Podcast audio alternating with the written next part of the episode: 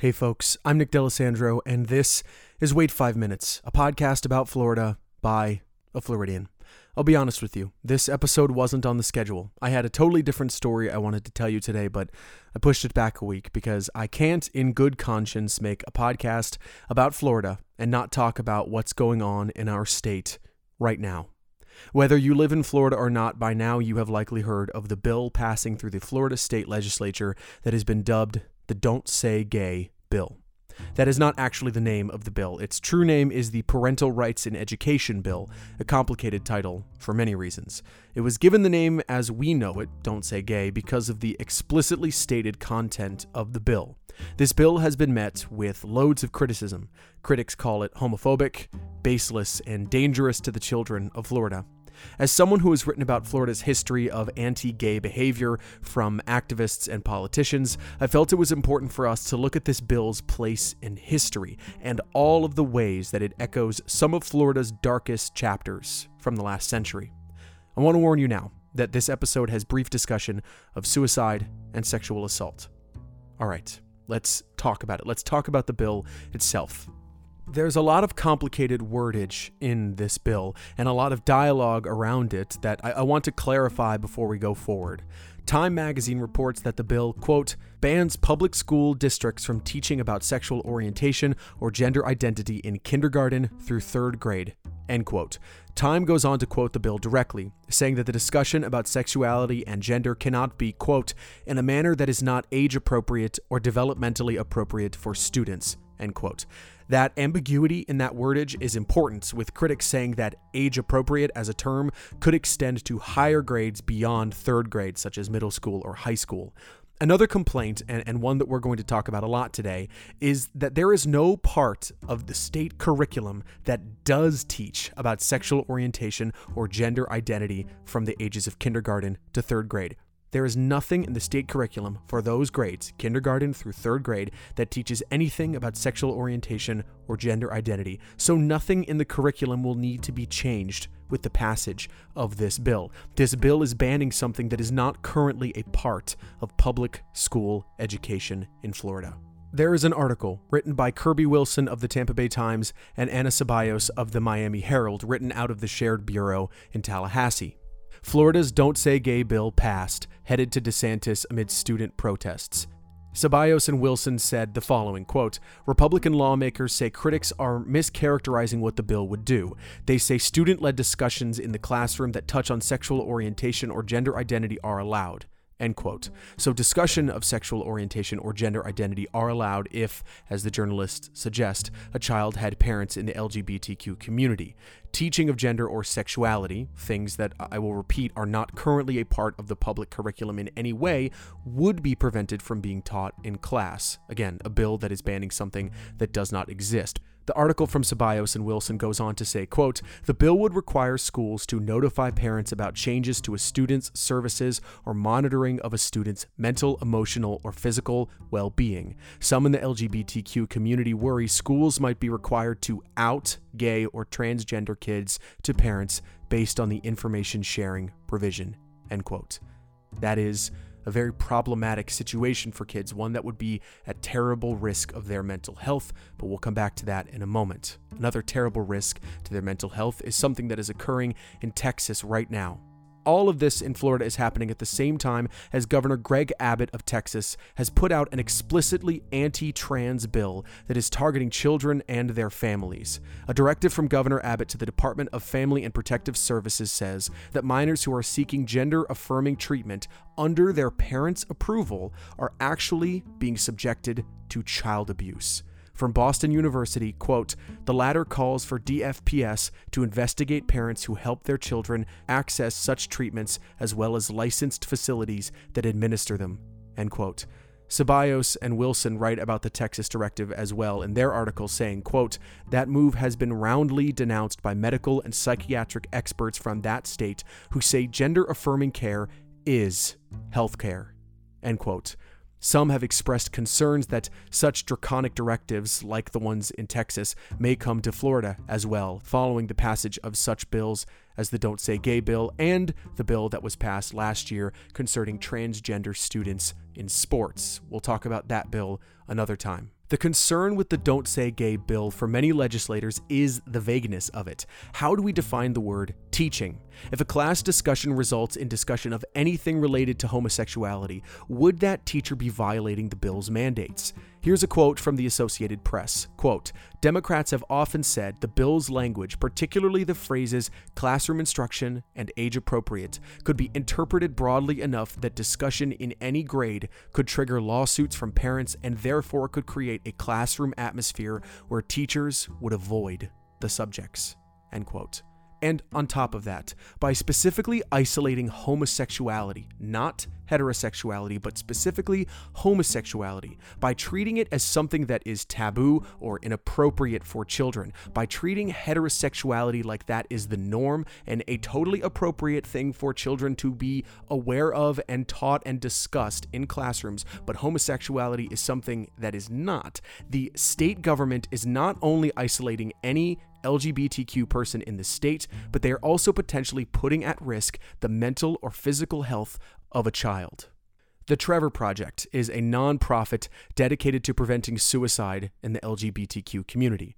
They put out a statement on the Don't Say Gay bill that I will include in the description of this episode. It is very informative.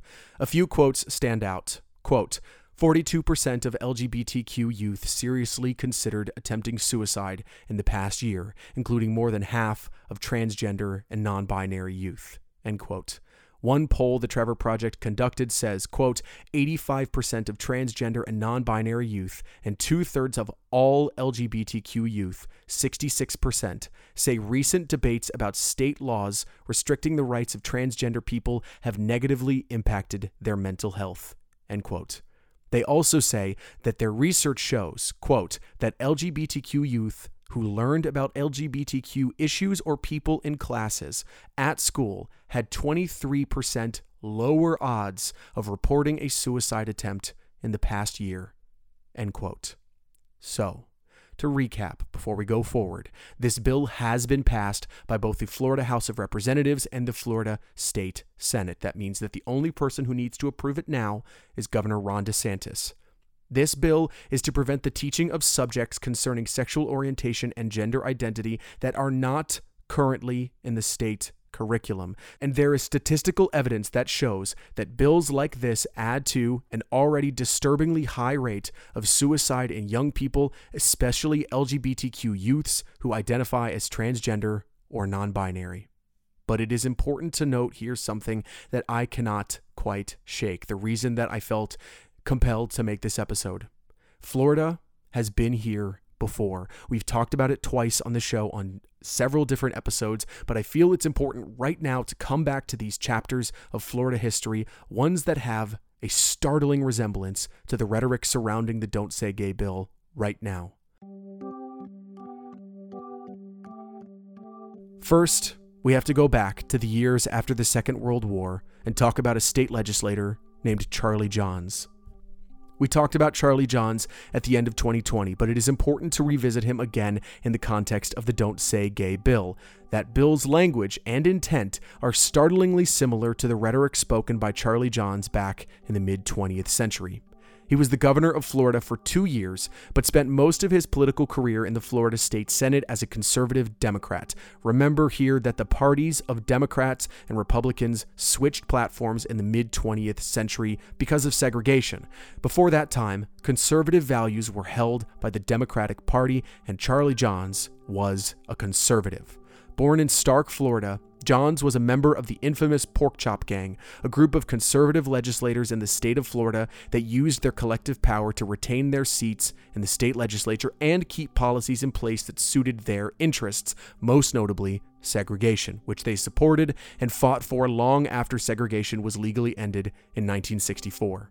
The Pork Choppers had massive sway in the state of Florida for a long, long time. In the US Senate in the 1950s, a senator named Joseph McCarthy was perpetuating the ideas of the Red Scare, saying that there were secret communists in the United States government that were threatening the lives of Americans and their quote unquote freedoms.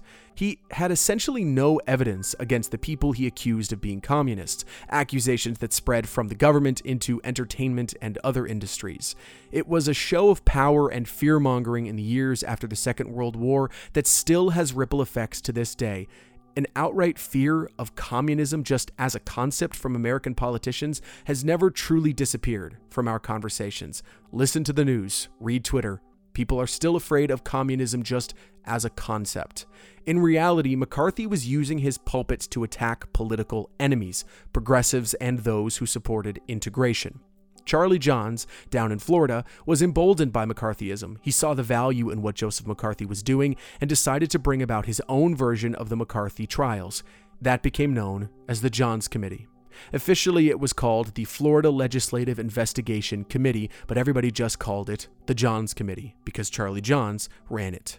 It went from 1956 to 1965, organizing political power against those that Charley Johns considered to be enemies of Florida's prosperity, security, and freedom. Their enemy, when they were formed, was communism, or at least that's what they said. In reality, they targeted the National Association for the Advancement of Colored People, as well as universities and colleges in the state of Florida, saying that both were harboring communists or communist ideologies. In reality, their attack against the NAACP was about combating segregation, which the NAACP spent most of that decade bringing to an end. The University of Florida writes about this era on one of their websites, saying that after the Johns Committee failed to fight the NAACP and find communism in higher education, they chose a new target. Charley Johns didn't want his committee to end, so he chose a target that could gain more traction homosexuals. The University of Florida says, quote, "The University of Florida was the first academic target chosen in the search for homosexuals in 1958." End quote. 1958. That is over 60 years ago. 64 years ago to be exact. The last time I wrote about this story, back in December of 2020, I spoke with a professor, a man named Brian Pfaller. Brian has a PhD and is a professor at Texas Woman's University, where he teaches classes on rhetoric. Rhetoric is literally the study of language and how it is used. He wrote about the Johns Committee and their tactics. I asked his permission to use snippets of our previous conversation about this era, and he approved. So here is some of that chat with Brian Pfaller for some context about Charley Johns it was a reflection really of what was going on in the whole country. So we were having the the McCarthyism of the Red Scare. Uh, McCarthy tried his best to to gain as much support in the kind of anti-communist movement as he could, but he quickly found that there just weren't that many communists in the government. So his, his initiative was running low on victims. In about the first, I think the first month after those McCarthy hearings began, over he received over 25,000 letters.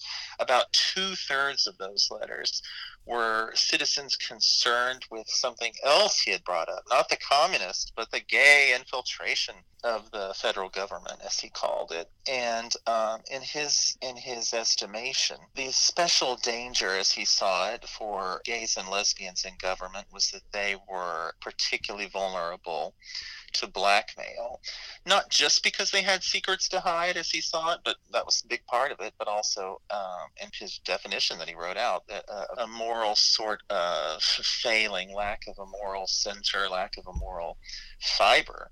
So the next victims that he decided to target were gays and lesbians in the federal government.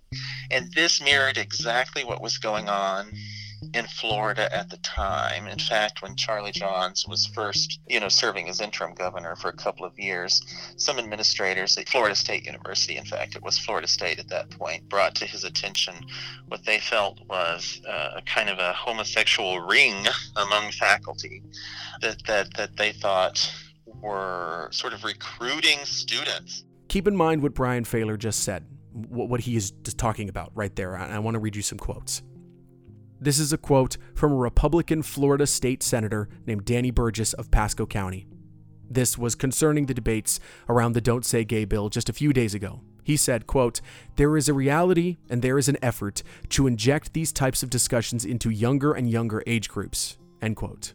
This is a quote from Florida State Senate Democratic leader Lauren Book of Broward County from just a few days ago. She says, quote, Florida's educators are not indoctrinating young children with age inappropriate or developmentally inappropriate curriculum. They're not secretly pushing the gay agenda, the trans agenda, the woke agenda.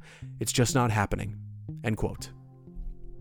All right, back to Brian Pfaller. He was talking about Charley Johns because, as I mentioned, Charley Johns couldn't find any communism in the institutions he was combating, so he turned his attention to homosexuality, and all of it, according to Brian, was for political reasons. They were looking for sort of scapegoats that they could uh, rally the masses around, a sort of scare tactic that would bring voters to the polls and also give them lots of attention and really the most vulnerable group that both McCarthy found and the pork choppers and John found uh, were gays and lesbians, especially those uh, employed by Florida in the universities and in the schools, because of course the legislature had some direct control over those uh, over those people and that employment. Their methods were from the start, as the Florida Legislative Investigative Committee took shape, and uh, you know the Johns Committee, as it's called popularly, um, their methods were really, you know, non-constitutional. Frankly, uh, they would typically use the power of the investigative subpoena, which they did have that power, to question just about anybody they wanted, and often would question people late at night. Often would take people to hotel rooms, you know, and what they thought of as scary neighborhoods to question people at night. Would threaten to phone employers. Would threaten to phone spouses if they if they were married threaten really to ruin the livelihoods and really the lives of people. Professors in the universities, students in the universities would often be marched right out of class in front of everybody by an armed officer, taken to some place to be questioned, often questioned for long periods of time, sometimes even under a polygraph. So, as you can imagine, it inspired real fear, real terror. One fairly well known professor at University of Florida. Sigismund Diettrich uh, attempted suicide after being questioned. Thank goodness that that attempt wasn't successful, but he was dismissed from his job, as were most of the others who were the focus of this investigation, even without real evidence of any kind. Almost almost all the evidence was really of a hearsay nature. Courts later that looked at a few of these cases would usually throw them out, but people were frankly too afraid. The investigators had too much power. They had the right to look into clinical records, they had the right to look in psychiatric records. So they they used all these rights and abused all these rights and threatened to expose people. Many of the targets were in fact gay and lesbian and closeted. They couldn't be public employees and be gay or lesbian. That was the law of the land. So just by being threatened with exposure, just by being um, charged with these crimes, really without much evidence, most of the people targeted would just not put up a fight, would resign for fear of not finding any kind of job down the line or fear of finding, you know, their families breaking up, that kind of thing, just losing their livelihood, losing friends, family, all of that kind of thing. So the committee intentionally used this power and these scare tactics really just to boost their own reputation and to maintain funding from year to year. Quote unquote, same sex sexual activity was technically illegal in the state of Florida until 2003. I was seven years old. Even though it was largely unenforced, the laws related to the criminalization of homosexuality in Florida existed until 2003. That is 19 years ago. The president was George Bush. It was not that long ago. We'll talk about that another day, but the first state to decriminalize homosexuality was Illinois back in July of 1961, around the same time as the Johns Committee. They hired students as informants. They planted some people in, in the university communities uh, that would try to gain the trust of, especially of students. So students would would start talking, would host parties and houses off campus that students would attend to try to get sort of news from students, information from students, gossip from students, and then use that to target other students and faculty. So it was a lot of entrapment, a lot of illegal stings, a lot of scare tactics, and hardly ever with any kind of subpoena or warrant. They knew that this that this group uh, was so vulnerable that uh, they would, in, in most cases, not file complaints, not file um, court actions at all because they were entirely powerless. And so, you know, the pork choppers, Johns especially, knew that, and and uh, that's what they built their entire committee on. A lot of hearsay, a lot of scare tactics, a lot of entrapment. This era was called the Lavender Scare and affected more states than just Florida. The end of Charley Johns' campaign against the gay community came at his own hands. His committee put out a document colloquially called the Purple Pamphlet, filled with fairly explicit information and images about homosexuality, intending to scare the viewers or to upset them. One section of the pamphlet implies that gay men are akin to child molesters, but the document implies that gay men are in fact more dangerous than child molesters. The document says, quote, the homosexual, on the other hand, prefers to reach out for the child at the time of normal sexual awakening and to conduct a psychological preliminary to the physical contact. End quote. Another part of the purple pamphlet says that homosexuals have organized to recruit children into being gay. An unnamed man and an unnamed investigator in the pamphlet says, quote, the homosexuals are organized. The person whose responsibility it is to protect the public and especially our kids are not organized in the direction of combating homosexual recruitment of youth. We must do everything in our power to create one thing in the mind of every homosexual, and that is keep your hands off our children. End quote. Remember those words recruitment, keep your hands off our children. R- remember those. A bill was even filed by the Johns Committee in the 1960s called the Homosexual Practices Control Act that intended to put in place several anti gay laws, including, quote, that all teachers found to be gay be fired from the public schools and their teaching certifications revoked, end quote, amongst other anti gay laws. The act was never passed. The purple pamphlet did not have the effect that the Johns Committee was intending. It was, in fact, mocked and scrutinized, and Charley Johns left the state Senate in 1966. But the problems did not go away. Jump forward a decade and travel down to Miami. It's 1977, and a singer named Anita Bryant has taken up a crusade against the gay residents of that city. We talked about Anita Bryant in 2019. She was a runner up to Miss America in 1959, made her name as a singer, and did several commercials with a cartoon bird named Orange Bird. They were intended to sell Florida oranges and orange juice. It was a huge campaign, and, and we talked about it a couple years ago. It's still a fascinating story. She was a known name at this time in, in the late 70s, a figure of Florida culture. So when she spoke up, people listened. This is from the Sun Sentinel. Quote In January of 1977, Dade commissioners amended an anti discrimination ordinance to include gays. End quote. This meant that hiring practices by the city of Miami could not discriminate in hiring a person if they were gay.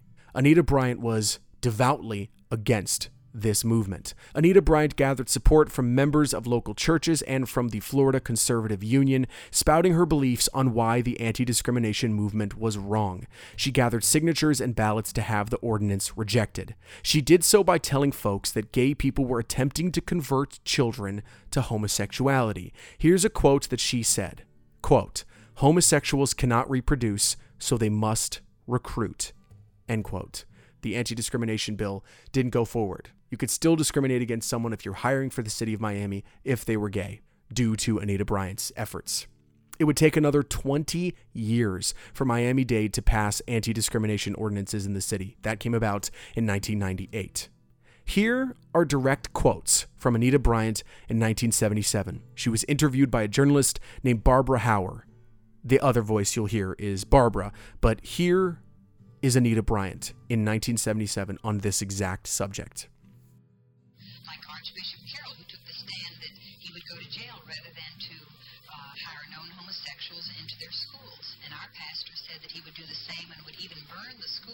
Than allow them to be taught by homosexuals. And uh, we feel as strongly. Now, uh, so this county ordinance is asking us, in essence, to go against the law of Florida and to go against, even more important, what we believe is above the law of the land, God's law, whether you believe in it or not. Why should our civil rights be taken away from us? Where is your human sense of decency and fairness to people who are different than you? As long as they do their job and do not want to come out of the closet and force their homosexuality uh, on me in the areas of, of business or in the schools, they can they can live their life, and I'm we're not going out after their jobs or trying to get them out of their teaching jobs or housing. Anita, suppose one of your children came. The video that I pulled this audio from is edited clips from said interview. You can go watch the entire video, but here's another snippet, one that you really need to hear. Just biologically, that God made mothers so that we could reproduce. Homosexuals by recruiting our children. What Anita Bryant did not intend in her crusade was that it would embolden gay rights advocates nationwide. A nationwide orange juice and orange boycott was made to mock Anita Bryant. Her contract with the Florida Citrus Commission was ended as a result of her actions in Miami. It also gave fuel to Harvey Milk, a charismatic gay rights advocate, the first publicly elected gay person in the United States who served on the San Francisco Board of Supervisors. He spoke up about Anita Bryant and her campaign, supporting the Orange boycott and other gay rights protests as a result of Anita's work. And of course, if you know anything about Harvey Milk, if you've even seen a clip from the movie about his life, if you know who he is at all, you know that he began all of his rallies in support of gay rights the same way. My name is Harvey Milk, and I'm here to recruit you. Recruit. There's that word again. It's a mindful parody Harvey Milk knows exactly what he's doing. He was extraordinarily smart. He was using that word as a direct mockery of those who were using that word to represent their beliefs. Decades passed after the events of Anita Bryant's campaign, and her reputation never recovered. It's been almost 50 years since Anita Bryant, 1977 and there have certainly been more accounts of state supported and federally mandated homophobia and homophobic acts over those nearly 50 years. But I-, I, wanted to touch on these two, but I assure you there are more. I wanted to present to you these two vignettes of Florida history because we've talked about them before and because their rhetoric has stark parallels to the rhetoric that is being used right now the idea of homosexual indoctrination to children, the idea of recruitment into homosexuality has been around in America and specifically in the state of Florida for at least 70 years, if not earlier. The parallels in the language used by Charley Johns and Anita Bryant are apparent, blatant, and obvious. Here is Governor Ron DeSantis. This comes from WPTV News from just a few days ago. This wasn't like my legislation. Like I have certain big priorities that we did. This is something the legislature felt strong about. So I start getting asked about this by the by the media. Um, and and I'm just thinking to myself like, okay, they're getting spun up. I see the le- I see, you know, you know how this works, right? And I was like, there is no way it's true. And I didn't even look at the bill yet. I just knew it wasn't true. And so you actually look at the bill, and it says no sexual instruction in grades pre-K through 3. And so how many parents want their kindergartners to have transgenderism or something injected into classroom instruction? And so I think those are very young kids. Um, I think uh, the legislature is basically trying to give parents assurance that you know they're going to be able to go and this stuff's not going to be there. But there's nothing in the bill that says anything about you can't say or this say. It's basically saying for our youngest students, four year olds, five year olds, six years, and seven, do you really want them to be being taught about sex? And this is any sexual stuff, but I think clearly right now we see a lot of focus on the transgenderism, telling kids that they may be able to pick genders and all that. I don't think parents want that um, for these young kids. And so I think that's what they were trying to do. Now, and, and, I, and I think that's justifiable. I think it's inappropriate to be injecting those matters like a transgenderism into a kindergarten classroom. The video cuts off there. I'll remind you that there is no part of the current state public education that includes any instruction on sexual orientation or gender identity for grades kindergarten through third grade. None whatsoever. The bill is banning something that is not being taught. On Friday, March 4th, Christina Pushaw, the press secretary for Governor Ron DeSantis, tweeted the following. I am reading from an article published on WTSP News that recounts the tweets. Her tweets say, quote, "The bill that liberals inaccurately call Don't Say Gay would be more accurately described as an anti-grooming bill." End quote. That word grooming is defined by RAINN, the Rape, Abuse, and Incest National Network, as, quote, manipulative behaviors that the abuser uses to gain access to a potential victim, coerce them to agree to the abuse, and reduce the risk of being caught, end quote. That is what grooming is. Christina Pushaw, Ron DeSantis' press secretary, said that the Don't Say Gay bill would, quote, be more accurately described as an anti grooming bill, End quote. She put out a second tweet that said, quote, if you're against the anti-grooming bill, you are probably a groomer, or at least you don't denounce the grooming of four to eight year olds children. Silence is complicity. This is how it works, Democrats, and I didn't make the rules. End quote. She later recanted part of that last statement. I'm gathering this quote from the Florida Phoenix. She said, Quote, talking about adult topics with young children is a tactic of groomers, and as I said, not everyone who opposes the bill is a groomer, but they apparently don't see a problem with adults instructing very young children about sexual topics. End quote. Again, I would like to repeat for the last time there is currently no part of Florida's public curriculum for kindergarten through third grade that has any instruction at all regarding sexual orientation or gender identity. The tweets made by Christina Pushaw remain on Twitter. She has also stated that the opinions expressed are her own and not made by Governor Ron DeSantis.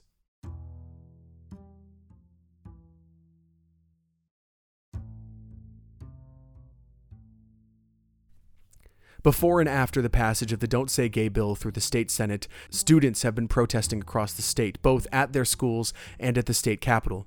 Walkouts have occurred at public schools in Florida, including in my hometown of Orlando. Civil rights organizations say that actions taken on behalf of the bill may draw lawsuits due to the unconstitutional nature of the law and its threats to teachers and public schools and children and families. On March 9th, a similar bill to the Don't Say Gay bill in Florida's legislature was introduced in Georgia's state legislature, which also takes aim at the much discussed concept of quote unquote critical race theory, which is something we're going to have to talk about another time, but is also an all too familiar conversation in the history of the American South. The Don't Say Gay bill passed through the Florida State House of Representatives in late February and passed through the state Senate last week. In the state Senate, the vote was 22 in favor, 17 against. 22 Republicans voted in favor, 15 Democrats and 2 Republicans voted against. Now the bill goes to the governor's desk, where, if he signs as he is expected to, the bill will go into effect this July and would see its ramifications by August when the new school year begins in the fall. I only want to say this it's a, an oft repeated truism that history repeats itself. And that statement is true in many ways. History does repeat itself. But in all the years I've written this show, in all the conversations I've had with historians and authors and those who have lived with historic events, in all of the historical texts I have read, I find that that truism, that history repeats itself, doesn't fully grasp the concept of, of what is really going on. Saying that history repeats itself implies that there is a cycle, that an era of history ends and a new era of history begins, and then the history repeats within those sections of history. It's, it's not accurate. I find it's more accurate to say that history doesn't end. History just keeps going. And Florida's history of state mandated anti gay legislation, fear mongering, and rhetoric is not, in fact, past tense.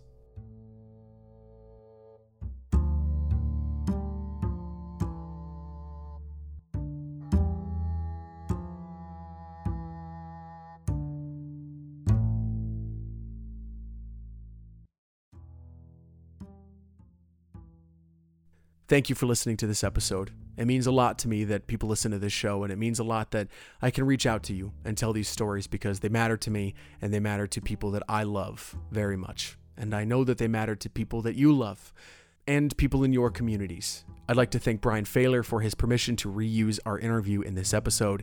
He was a wonderful resource back then and is still now. I've included a link to his article about the purple pamphlet. You should give it a read because it goes even more in depth on the text of the purple pamphlet.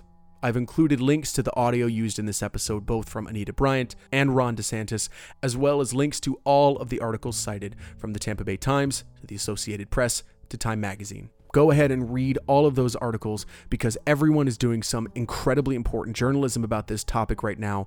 And I cannot recommend the work that is being done in the state of Florida to cover this topic enough. Go read your local paper, they have important things to say.